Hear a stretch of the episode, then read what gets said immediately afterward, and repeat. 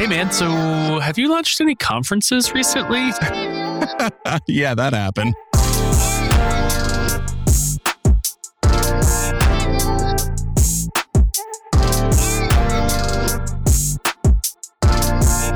Hey, so before we talk about that, it was great to see you in real life at RailsConf of all places. I know, my first RailsConf.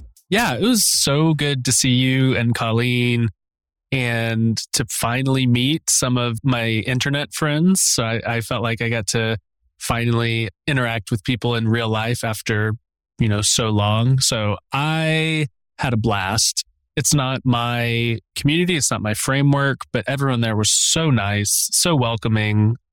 Didn't make me feel like an outsider, except you when you rolled down the window and yelled "Laravel forever" when we were driving around in the yeah. yeah. That's funny. I forgot about that. Yeah, it was great. It was good to see everyone. I had a great time. It was kind of a pain to get all the way out there from Dallas, but totally worth it and excited for more in person conferences. Yeah, I'm excited for y'all to get back to that in the Laravel ecosystem as well. The Laravel ecosystem throws legendary. Oh, well, I shouldn't say the, the ecosystem. Taylor throws. It's Taylor. Yeah, he throws legendary events. I think it's incredible. And you didn't only attend RailsConf, you and Colleen both presented. Yeah, it was great. It was the first time, you know, I've done some presentations. Colleen's done a ton, but it was the first time we'd ever presented anything together. And we were just vibing. It felt great. It felt like two stand up comics. I mean, we weren't doing comedy, but it felt like we had the right rapport and the right back and forth. And it just felt like this is something we could definitely do a bunch more times. Absolutely. And it was a trial by fire because there were some hiccups with the infrastructure in the workshop conference rooms, which is kind of hard when you're trying to do something where it depends on everybody being able to download Ruby gems and uh, connect to websites and stuff like that. But you both rolled with the punches and sort of did an incredible job of managing that situation and still giving the folks that had come to see what you were talking about really, really good information, a really good experience. And I heard as an attendee just really great things about the session and really enjoyed it myself. So that was really fun. Yeah, thanks. There were some infrastructure hiccups, but I feel like we recovered nicely and still did a great job, which is in some ways even more fun than if everything just went perfectly. Like we had to really think on our feet and it went as good as it could have gone. So, yeah, super pumped about that. And then I got to watch you and all of our other friends on a podcast panel. Yeah, absolutely. So, we actually have to set this up a little bit because it's a fun thing that all the hosts that were on the podcast panel, they invited a bunch of folks from the sort of Rails ecosystem podcast to do a podcast together. And we all sort of agreed, we'll do this together and then we'll release it to our respective feeds. And it's interesting because a lot of the podcast hosts in the Rails ecosystem have Rails specific podcasts. And we're sort of an exception to that. We do talk about Rails a lot, but we also have a number of people listening that are like Laravel, other frameworks, things like that. This is more of a, a meta podcast. And so what we'll do with it, we'll release the episode. And for those who are interested in kind of getting this insight, like an insider's view to the Rails ecosystem, you can go ahead and listen to that and hear from some of the incredible contributors that we've got in our ecosystem. So I hope everybody enjoys that. We'll release it as a separate episode after this one. So you'll see that pop up in your feed probably in the next day or two. And if that's something that you're interested in checking out. We hope you enjoy it. So, speaking of conferences, RailsConf was great. Good to see people. I think we have a lot to talk about here because rumor has it you accidentally sold out a conference in a single day. So tell me about the Rails SaaS conference and your experience yesterday launching a conference. What a weird thing to happen going into not being a conference organizer and having a thought to do something for the first time, and you're kind of like, yeah, I know there's going to be some people that show up, but I don't know. I have a limited degree of confidence in how big this could potentially be. And so when you're having these conversations, like you sort of hedge it. I tried to de risk this thing as much as possible, not over plan it, not over commit on anything, but just kind of do like an MVP version of a conference, mostly in terms of size. And in that way, be relatively confident. You know, if this doesn't go well, if this doesn't resonate, if people don't want to do this or travel for it or meet up or whatever, then that's fine. I'm not going to lose my shirt, but we can roll with it. We can set expectations accordingly. And the reality is the total opposite happened. So whatever it was, whether there's pent up demand for conferences, when I shared my vision for this thing that I had been working on, it resonated and within the first day, all the tickets sold out. So you and I had been talking about it a little bit and then you tweeted it and it seemed like it just went crazy. So back up a little bit before yesterday and tell me where this idea came from, what the idea even is, and like what the goal of the conference is. And I, I mentioned it briefly, but tell us the name of it again. yeah. So the conference is the Rails SaaS Conference. And for the folks that haven't already seen it, it is in downtown Hollywood, California, at a hotel called Dream, which is an awesome hotel. It's a place that I regularly go for lunch, meetings. They have this great rooftop restaurant. The hotel itself is a whole vibe, and that neighborhood is a whole vibe. There's tons of restaurants, there's other great hotels with rooftops. And so, like, even though it's a relatively small hotel, it wasn't going to be a problem selling out all the rooms because all the other hotels are like walking distance and they're incredible too. So you and I had talked about this and, you know, you were really excited about it. You thought, you know, it'll be a good chance to get a bunch of friends together. And then you tweeted it yesterday and it just blew up. I was watching it. I think you were out cruising the town. I was watching it on Twitter and it was just like 30 retweets, 40, 50, 60. And everybody was like, got my ticket. Oh, I got my ticket. Oh, I'm booking my hotel. So tell me like, what was that feeling while you were out looking at the space and you were seeing all of these notifications come in? And then maybe after that, we can talk about the history. Yeah, I was horrified. So I don't mean to disclose this to anybody that might take advantage of the situation, but I leave my backpack in my car in a parking lot in Los Angeles while I'm out showing Colleen and Chris, my friends who are in town visiting, showing them around, doing some touring together. I'd never toured LA the way that we did. It was really funny on the little tour bus and stuff like that. So we're out and my watch is blowing up and I'm seeing ticket after ticket after ticket. And I'm doing the math in my head because I don't even have a spreadsheet. This is starting to get uncomfortable, but it's also great. Like there's tons of good vibes coming in. People are responding. I'm getting DMs from people. Holy cow, this is going to be great. And then the math starts going against me. And I realize we're getting close to overcommitted here. So wow. good, not terrible. And I don't know off the top of my head. I can't remember. I've remembered some numbers wrong, basically. There are certain limits and things like that. I forgot some numbers of, oh, those tickets need to be available for these people and stuff like that. And it definitely did get to a point where the math was against me. And then there were, yeah, it, that, and I thought like, I'll figure it out. I'll, I'll, we'll figure out something. There's flexibility. It's so here. funny because you didn't, obviously you didn't plan for that because you didn't think it was going to happen. And then it just exploded and you're like, well, I think I've accidentally oversold or I've accidentally sold out.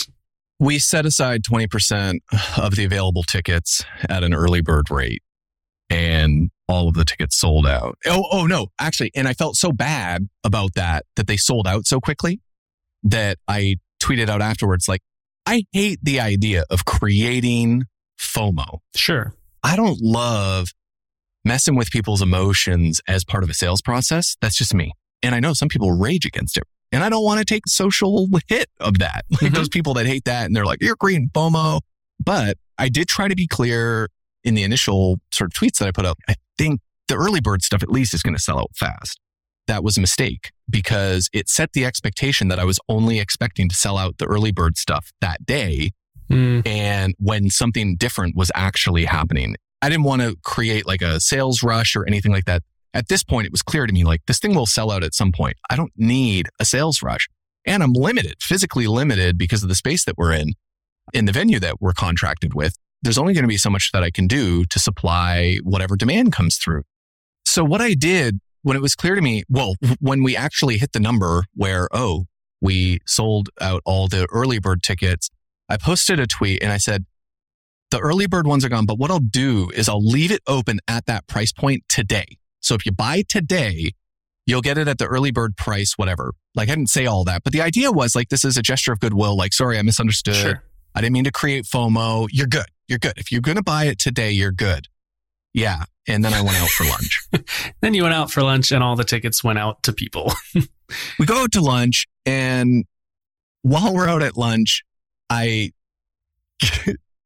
realize how excited Colleen Schnettler is. Sorry, Colleen. I'm just going to say it. Absolutely pumped to do totally touristy stuff in Los Angeles. I didn't realize she had never been to LA before. So we actually ate lunch at the venue. I wanted to show it to her. She's speaking at the conference. I wanted her to be able to like visualize the space, all that stuff. So the security guy takes us up to the room, shows us around. We run upstairs, we grab lunch with our friend Chris Spags, and it's an amazing place to eat lunch, right? So like I always take the window seat so that they can look out the window. The Hollywood signs there. It is a little surreal. Like even if you're not into like Hollywood culture and stuff like that, like it's just cool because it's it's iconic. And I actually love seeing it with people because I take it for granted, but it's cool seeing people kind of just reconcile both the coolness and the uncoolness and the, you know, whatever it is, what they always kind of imagined with what it actually is. And to be honest, there's a lot of good. There's a lot about the area that's just awesome, which wouldn't have been lost in them. They're from San Diego, right? Like San Diego's incredible, beautiful place.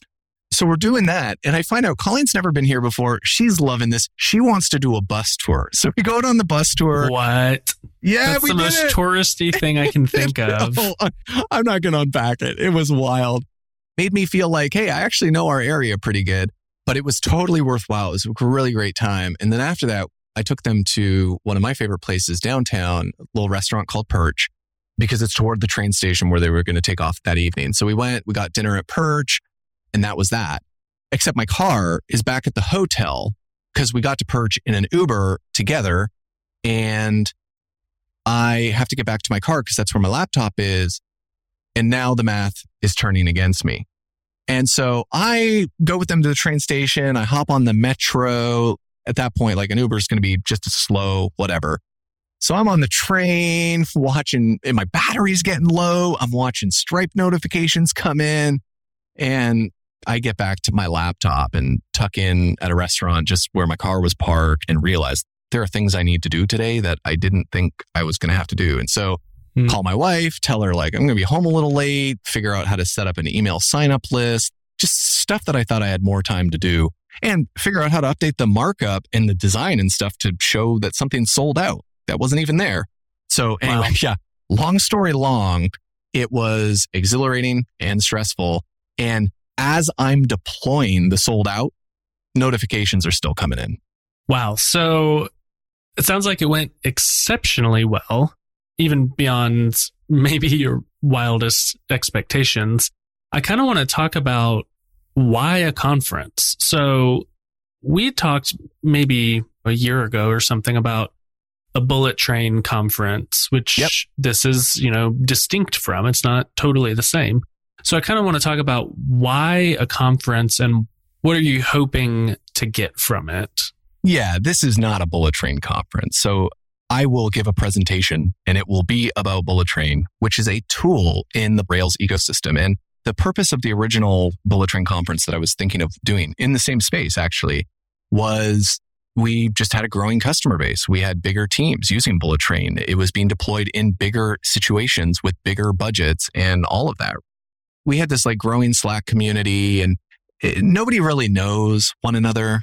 I mean, maybe it's not like that with all Slack support communities, but it was something that Jesse Hanley told me. He had moved Bento's support over to a Discord.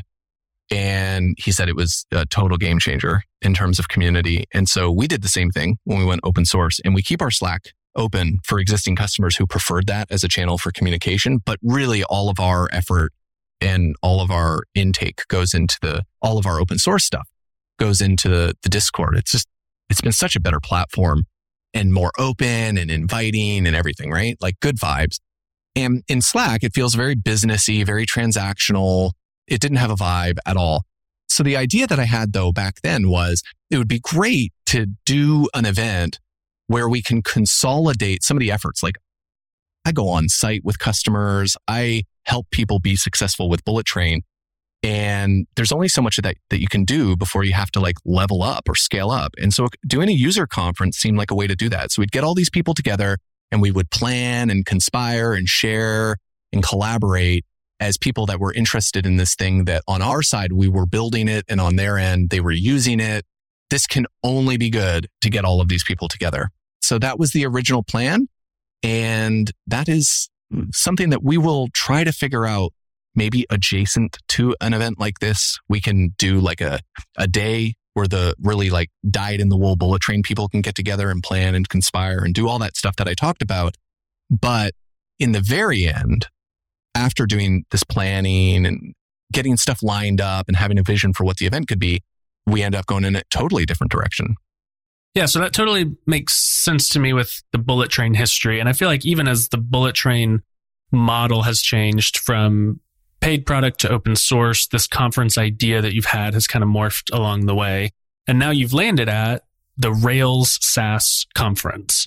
And so what is your vision for, I guess, what the talks are going to look like and what the vibe is going to be. And I know that you mentioned your primary goal in going to a conference is the hallway track. So now that you're a conference planner, how do you allow for that in a conference that you have control over? Yeah, yeah, that's interesting. So I do say that on that panel that we talked about earlier, they asked which sessions we were interested in attending most of all. And it kind of caught me off guard because I kind of do that on the fly. I just kind of look around where people going. I'm there for the hallway track, for the social component, for hanging out with people. And basically, like, I just know a lot of people that I like catching up with at conferences. Like, I like having that touch point with people. And so, even at a three day conference, there's not really enough time to hit all the conversations that you want to have. And I always end up leaving feeling like there was somebody that I missed seeing or, or couldn't make it happen with. Yeah, the hallway track is extremely important. I think that's one of the things that's baked into this conference the venue is just cool. And there's a ton of places to sit, right? You've got like table seating if you want to bust open your laptop and work on something with somebody, or you've got lobby seating, you've got a rooftop, you've got cabanas up on the roof that you can rent and sit in and whatever. And we'll probably end up, you know, like sponsoring those or whatever so that people can just go up there and hang out. You've got seating so that if there is somebody that you need to catch up with, you're going to do it in a way that's really comfortable this will be one of the things where if we do this conference year after year, we'll probably do it maybe not at this place if it needs to be bigger or whatever, but like it'll always be in Los Angeles and it will probably land similar to MicroConf in the early days when it was always at the Tropicana. It'll probably land at the same event space year after year because then you can get it right. And one of the things that happens with conferences that go from place to place to place is some years are awesome in the venue and some years, the venue doesn't work out as well. So some years you're sitting on really comfortable couches for an hour. And other years you're sitting in a windowsill, breaking your back, trying to find, you know, and stuff like that happens when the spaces change from year to year. And so I think that this space clearly we won't be able to use this space again, I think, because there seems to be more demand for what we're doing than what this space will be able to provide. But it is perfectly suited for that hallway track. So, are you planning to have a lot of downtime between sessions? Are you planning your sessions pretty sparsely? Do you have like explicit hallway track activities, or how are you thinking about that? Yeah. Oh, this is challenging because originally the schedule was extremely loose for that exact mm-hmm. purpose. The idea was don't overdo it on talks. Didn't want the talks themselves to be exhausting, like end early, stuff like that. We'll see. There's a, a calculus because there's a tension that wasn't in mind for me initially. Before I realized like people are interested in this, there's another thing that comes with people being interested in it. You start hearing from, from really interesting people that are expressing an interest in being at the event and sharing their stories and their experience. And like, I already knew we had a great speaker lineup, but sometimes people show up at your door and you're like, we got to get you in front of a crowd. Mm-hmm. This has to happen. And so, so kind of think about that carefully and see what moves I can make and, and things I can do to balance those two things. But I think ultimately, even if I totally botch that up and I oversubscribe the schedule and whatever, people can choose, pick and choose what they're going to be around for. The one thing we won't have is two tracks. That's never going to happen. It's going to be a one track curated conference for all kinds of reasons. Sorry, I laugh because I think of some of the experiences that I've had. But yeah, there won't be two tracks. It'll always be a one track curated conference. And that's true of this initial iteration as well. So I'll figure it out and figure out something that makes it both the best version of itself on the content side while also making it clear to people go hang out, have fun, and build those relationships. That's what really persists. Well, ah, there's kind of two things that persist. The content does, right? It goes online, and that's Sure, a yeah. big, that's a big deal. In fact, actually, while I'm on that point, I'll just say this another impetus for compromising on my original vision and maybe allowing more people to speak to pack the content in just a little bit tighter is the fact that like I am over investing in content production. You'll see when you get there. It's going to be a thing. It's going to be a real Hollywood experience where content is the primary goal of what we're doing. And that will be evident in the way that the event is produced. So with that investment, you kind of think like it would be great to pack some more people in because that's more great content. And it's not just for the people at the conference. If we produce that content using the infrastructure that we've already paid for, it's already coming. You've already got these people. You've got the lights. You got the cameras. You got the audio. You've got this whole thing going. You've got the system in place. Why not just crank out four more talks or two more talks or whatever more talks while you've got the system set up? And maybe that's the purpose of this conference going forward. And everybody will know it'll be a little quirky. And like sometimes the presenter does another take on something. Interesting. That happens on podcasts. We'll be recording something and be like, oh man, I kind of lost my train of thought on that. You want to do it again? Yeah. That's how a lot of podcasts are produced. Well, I am not against doing that. Like if somebody's hair gets screwed up or something's going wrong, the audio's wonky, the camera guy can just say, Hey, can you do that again? Start from the top. And everybody's going to be prepared for it. Everybody's going to know what's going on. But we are here to produce incredible content that puts Rails, modern Rails, in the best possible light in the current marketplace of ideas for all the different frameworks. You got to compete. And so we're going to make Rails look as amazing as all of us know it is. You know, covered a lot there, but that's what we're doing. My takeaway is you are single handedly trying to revitalize the Rails vibe. That's what I get. You are investing heavy in the, ho- you're leaning into Hollywood for Rails. Never single handedly, Aaron. We have a great ecosystem with incredible people, incredible teachers, incredible content producers, incredible tool creators. This is different. This is going to be a difference between because y'all in the Laravel ecosystem benefit from Taylor's incredible taste. he has good taste. He has good taste and he can pull off, he can execute, Mm-hmm. he can create a vibe. He can create a vibe. And that's what I mean. I know you're not doing all the courses. You're not building all the packages. I feel like you're taking up a role as the vibe curator Ah, and you're trying to like bring a little more vibe to Rails. oh, Because it's, te- absolutely. it's, it's technically, I won't say superior, but it's technically best of breed. Rails is just like 100%. Laravel is, just like many frameworks are. Yeah. But I think we have realized there's a lot of hype going into other frameworks. Yep. There's a lot of big money JavaScript hype going into all the JavaScript frameworks from these big platform, big companies. All the mind share is going there. Meanwhile, Rails and to a lesser extent Laravel, but Rails is quietly plugging away and, you know, generating billions of dollars of value for people. Yeah. And I feel like what you're seeing is some of the spotlight shifting, not for technical reasons, just for vibe reasons. And you're like, no, no, no, we can vibe out we can make Rails vibey again. And that's what I'm getting from you. Like you picked the bougiest hotel you could and you're making it the splashiest thing and you rent these limos at RailsConf because I feel like you're trying to get the hype train rolling again. yeah, no, I, I think you identified that correctly. The only nuance I was going to add to it is that it'll never be single handedly. And it's not the intention that this be the standard bearer of any particular type of conference or anything like that. In fact, there's an incredible twist on this, and this is a teaser. There's an incredible twist to this line of discussion that I won't unveil here. And it won't be unveiled by me, but we have somebody who's presenting that has a message for this conference that speaks to kind of what you're talking about. But most importantly, I think it's important to understand that it isn't intended to be single handed. It's intended to just be one example. And my hope would be that people will see this and also think about what they can do in their way. Doesn't have to be the same, but what can they do to contribute to the vibe, the marketing, the hype train of Rails? Because that's valuable.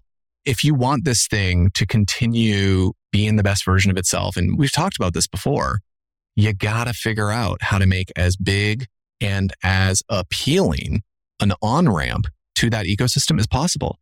Otherwise, the newcomers to development, to entrepreneurial endeavors, they'll take a different on ramp onto a different freeway and it won't be Rails. Anyway, I'm already saying too much. Stay tuned. I think there's more to be said on that point. So give us a URL. What is it? RailsSaaS.com. RailsSaaS.com. Killer URL. And it's October. It's October 6 and 7, 2022 at Dream Hollywood Hotel in Los Angeles, California. RailsSaaS.com, beautiful website, gorgeous pictures, has this great 1980s kind of neon vibe. I think the hotel helps you out with that with these great shots. So you've got these icons. One of them is MINASWAN Live. Can you tell me what MINASWAN Live means? Yeah, absolutely. I meant to mention this in the intro when you were talking about everybody was so nice, was so nice hanging out with people. We have a phrase in the Ruby ecosystem more generally, and this goes way back. Matz is nice. And so we are nice, right? And this Mina is Swan. Yeah, right. So Matz the creator of Ruby, which another point ended up retweeting our conference announcement, which totally, if we weren't Wow. sold out, we would have been sold out at that point. I love that what we were doing resonates to, you know, the highest levels, so to speak. Good vibes all the way around. It's pretty nice. Absolutely. But Matz is nice. And so we are nice. And I love that. So what that means in the conference of a business conference, I think, like this is different and we can maybe talk about that as well. But in the context of a business conference that overlaps with Rails, Sure. the intersection of Rails and business, what I kind of envision happening, and I can envision this because I've seen it happen before. In the early days of MicroConf, it was structurally different than it is now. In the early days, so MicroConf now has this idea of MicroConf Starter, MicroConf Growth. It's just a big deal. You got the local MicroConfs, which I think provide some of this opportunity as well. But like in the very early days of MicroConf, when we were going to Tropicana each year, one of the incredible attributes of that conference was the most successful people in our corner of the internet were hanging out with the people that were just getting started. And there was something incredible about the way Jason Cohen would sit through a conversation with you in the lobby mm-hmm. and help you debug your growth plateau at 10K MRR, right? Like, I literally had a conversation with Jason Cohen at the Tropicana. are you and serious? I was, yes. And he was a big deal back then. And Yeah. I remember him just giving me one on one attention. And I was like, man, this is crazy. And one year the Collison brothers came, right? yeah, yeah. And the point is, he wasn't unique in that. no. there were many people that would just kind of lean in. I remember I invited somebody one year who was trying to get started in SaaS, and we ended up at dinner with a, a whole bunch of people that were real operators, operating real businesses. And what was incredible was the way that nobody wanted to talk about their business. They all wanted to talk about her business and like what she was trying to do and just throwing ideas out there, brainstorming things that she could do. That is the microconf magic. And I think I was changed by that. And it's important to me that now that we're doing this kind of like overlap, Rails meets business conference, that has got to be there. And so the people that are speaking operate big companies. They've had big success. Some of them have made retirement money while holding down a full time job, right? Because of their yeah. side SaaS or whatever, like multiple people on the list. And their stories are not my stories to tell. So that's not always evident when you look at a speaker list and you're like, who's this? And they're not there for no reason. I'm grateful that people that are in that situation still have the desire to see other people, the next cohort, the next mm-hmm. generation mm-hmm. find the same success because it is an incredible opportunity. Being a software developer is an incredibly high leverage situation. It's a high leverage opportunity. And so it's just amazing that when people have found that success, they're not like, okay, peace. No, they stick around and they share the lessons that they've learned. They're also looking for another gear. They're also in their businesses looking for another level and they get that from each other and they get ideas and whatever. Yeah, it just seems to me that there's a willingness among these, especially indie entrepreneurs to help the next group. And to me, that's a very similar, that's in line with, with what I said there, the, the MINASWAN Live. I know what happens from other experiences. What happens when you put all these people together? It's gonna blow your mind. Well, I think we leave it there. You have anything else you want to cover? no, I'm good, man. I, I appreciate having the opportunity to unpack this and, and share the vision with everybody. I'm, I'm really excited about it. Yeah, I'm excited for you. I'm excited for you to have the conference and then take all of those learnings and put them towards the Framework Friends conference that uh, we will eventually be doing. if you want to attend the Framework Friends conference, DM Aaron. He can he can organize it no way. We're going to take everything you've learned and just run it back to back so that I don't have to do anything. That sounds perfect. Very good. Framework Friends is edited by Paul Barr at Peachtree Sound. Our intro music was created by Corey Griffin. You can find us at frameworkfriends.com. Andrew's on Twitter at Andrew Culver. And Aaron is on Twitter at Aaron D. Francis.